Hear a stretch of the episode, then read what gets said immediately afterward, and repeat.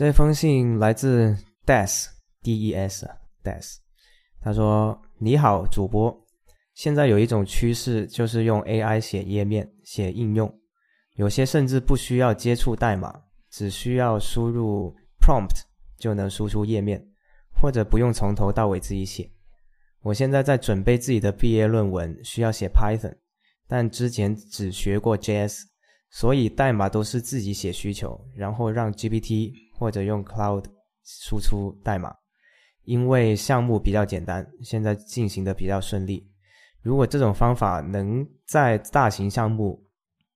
也能用在大型项目，那前端的需求是不是会少很多？或者说以后就不需不会有专门的前端岗位了？最近那个比较火的啊，V 零啊，V 零嘛，我试了，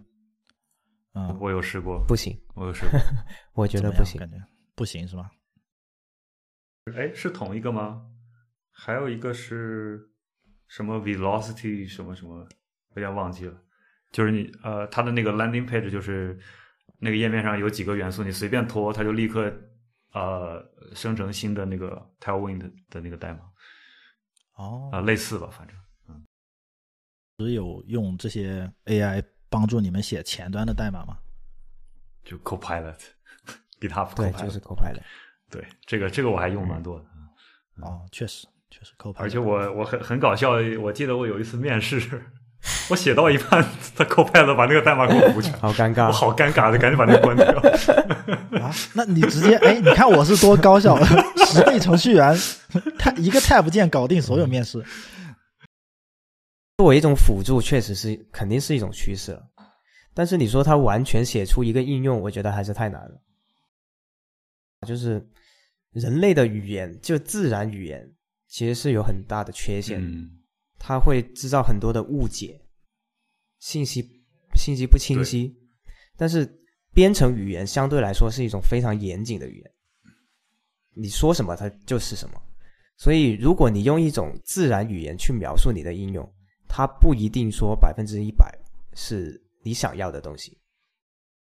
呃对，产品经理过来跟你一个这个程序员说我要做什么，其实这这已经已经有很大的信息的丢失了。其实对，你只能你只能产品经理自己下手写代码，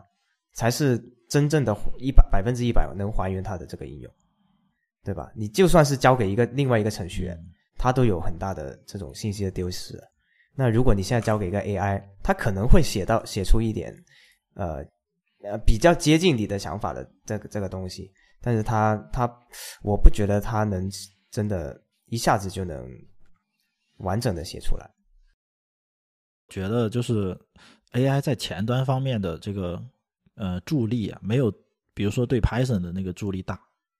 因为我平时是 Python 前端都写嘛，我明显感觉到我我问 AI 一个前端的代码，他给出来那个结果跟 我问他一个 Python 的代码给出来结果相差太远。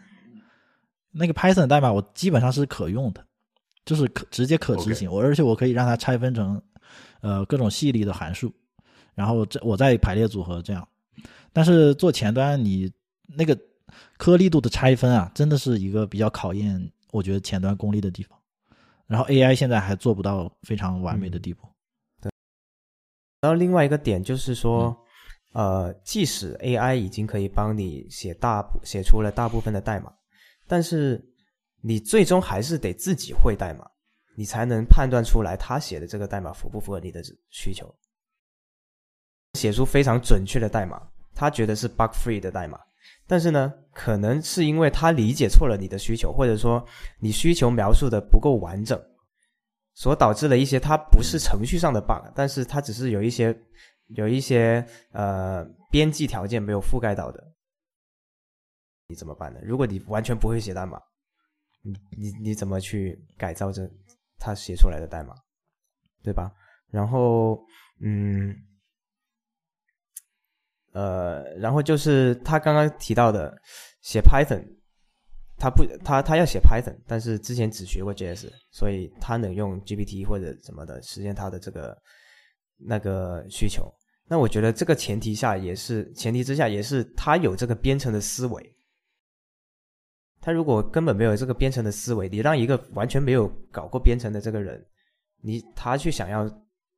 做到这样的呃程度的话，我觉得还是不是太可能的。这个问题里边，这个问题里面有，其实最后一句话是会不会有专门的前端岗位？我觉得这这个可以，也许我们可以围绕这个就再展开一下，因为呃，像我觉得像这个这个问题里描述的，比如说呃，主要是写 Python，然后偶尔需要写一下 JS，然后似乎把它交给 GPT 什么的，好像也可以。所以我是觉得呃，我不敢说。专门的前端岗位将来会不会有？但是也也也不是专门说 AI 这一波，但我会觉得综合性岗位会越来越多吧。这个机会会越来越多，我觉得。即便我们再往前几年看，反正我我像我刚工作的时候，连 CSS 和 JS 都是两份工作。嗯。就 CSS 这个叫网页重构工程师，对，然后那个 JS 就好像就叫 JS 工程师，还是叫叫什么？然后。就是 C 就是网页重构工程师先把 CSS 跟 HTML 的那个框架写好，然后 JS 再再往上补东西，把那个交互补上去。我印象中，我印象中，呃，我最早工作的时候是有是是有相当一部分工作机会是是这样分的，逐渐的才有前端这个工作，就是把这两个合在一起。现在可能大家看到的是，比如说像这种全站的机会也越来越多，就是前端后端都写。我觉得从趋势上来看，它就是说，呃，你还是都要写的，但是从对专业要求的那个精致程度，或者说从个人的这个单兵作战能力上来看，他是一直在进步的。所以，也许我我不确定，也许有了这些 AI 的呃这个辅助，也许你不需要是一个非常，你知道吗？就是。专业级别的这个 JavaScript 的这个专家啊，也许配合一下，用用一些工具配合一下，也许东西也可以做。呃，也许在在未来，这个是这个是可能的。而且，我觉得从从历史角度回过头来看，这个即便没有 AI，好像这也是一个趋势吧？我不知道你们怎么觉得。同意。而且，我是觉得，其实越是 AI 发展，前端越会更吃香一点。因为我是觉得。其实，如果把呃计算机科学分好几个层的话，呃，越到物理层，它是越客观的，呃，然后越到那个人机交互这层是越主观的。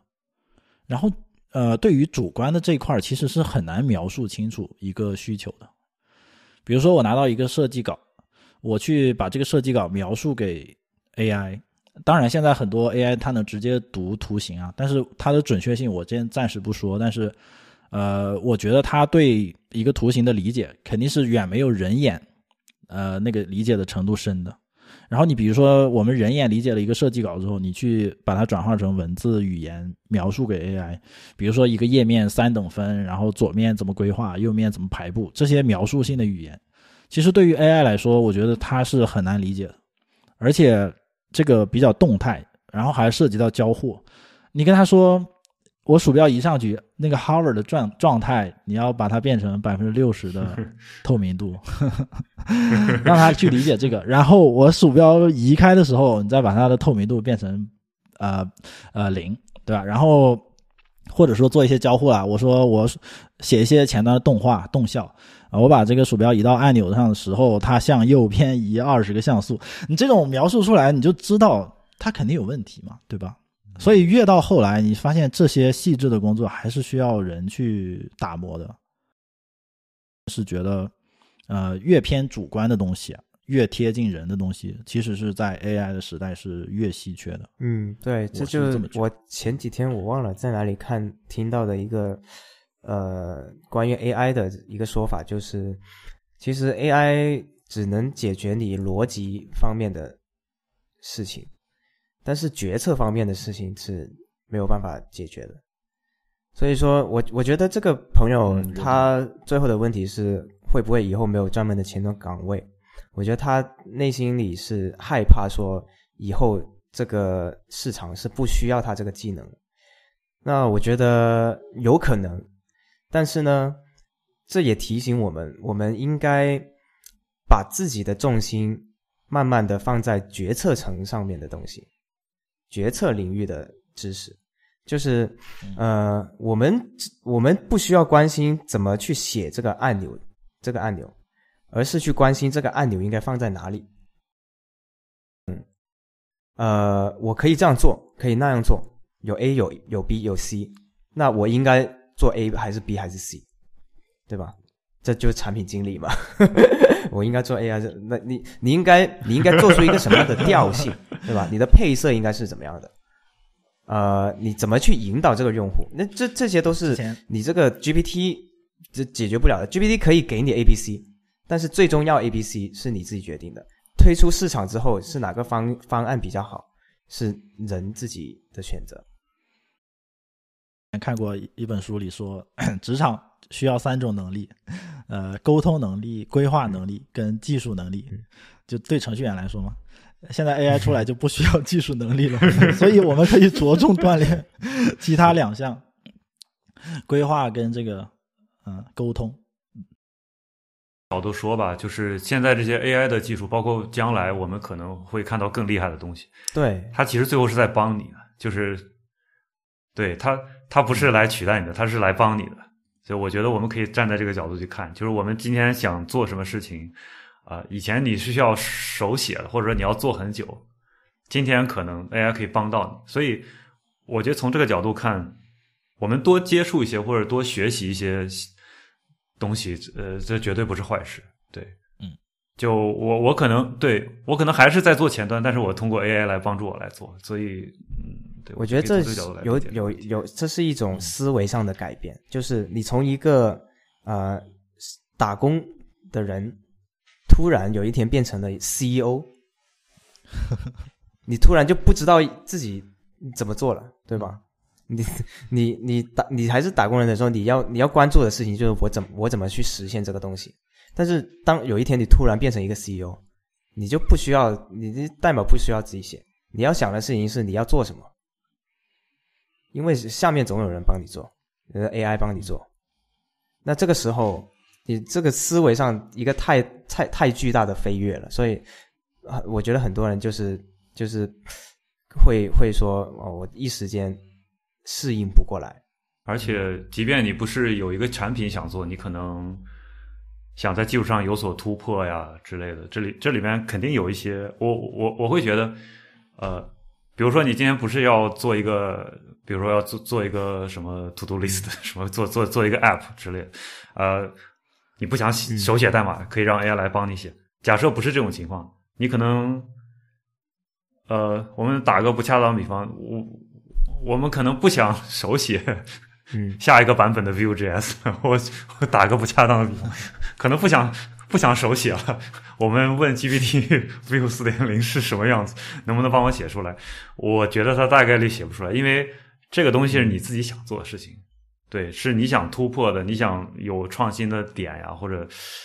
总之是你你想把你的呃一些想法放进去的时候，这个时候如果你想，你不是让他帮你写点零，但是你把代码写好了，可不可以让？GPT 或者 Copilot 帮你补一些 test case，也许是可以。对，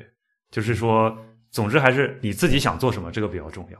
然后呢，你今天有哪些工具可以来帮你？你是最终还是回到那个观点，就是你是用这些 AI 的东西来帮你的。那想让它帮到你，你要做的事情就是关注它、学习，把它学起来。就像你学 JavaScript、学这些你必备的工作技能一样，你要做什么东西，需要什么，你把它学起来。我觉得这个可以按照这个嗯想法。去走，也就是说，接下来，我觉得大概率，呃，我觉得大概率做我们这行是是是学无止境的，就是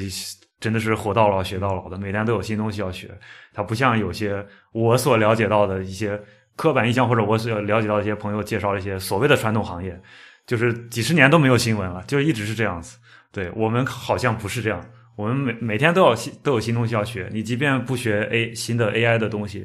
可能也有 ES 新的语法要学。总之你是要学新东西的，你永远要把这些东西当做你的工具来学。我觉得你就不会有这个焦虑感，或者你就不会有特别大的困惑吧。哦，还有这里我看这里问题还有一个点就是说，呃，如果这种方法也能用在大型项目，什么什么之类的，我我觉得他提到一个点，我还想稍微展开一下，就是其实，在大型项目里边，我会觉得 AI 还远没有达到可用的状态。嗯。对我我我觉得远没有达到那个状态，因为呃，我们讨论大型项目的时候，我们其实讨论很多不是它的嗯这个东西能不能做到，嗯这个功能能不能实现，而是讨论它如何管理它的复杂度架，构对吧？设计对对，然后如何让它变就在长期在在非常长期的状态内，嗯让它可维护，或者始终保持健康的状况，这些东西我并不觉得今天的 AI 可以做到。而且这里边其实有大量的，就像刚才 g i p a s 大量的也有很多大量主观的东西，是你自己要做判断的。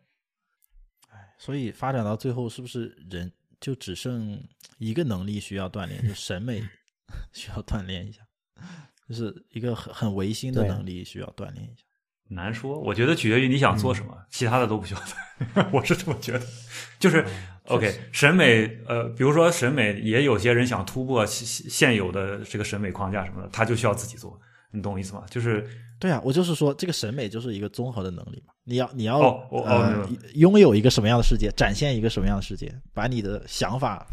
展示出来啊，对对，算是是算是完全靠对对对对对，就是说所谓呃，就我们世俗意义上的审美，比如说让把一个东西变得好看，也许你都不需要。就是我我的意思是这个，就是你想让大家一样的好看，大家公认的世俗上的好或者怎么样，也许 AI 有一天都能帮你做到。但是你自己想做点不一样的东西，你自己有自己的想法，这个是需要你自己来驱动你自己。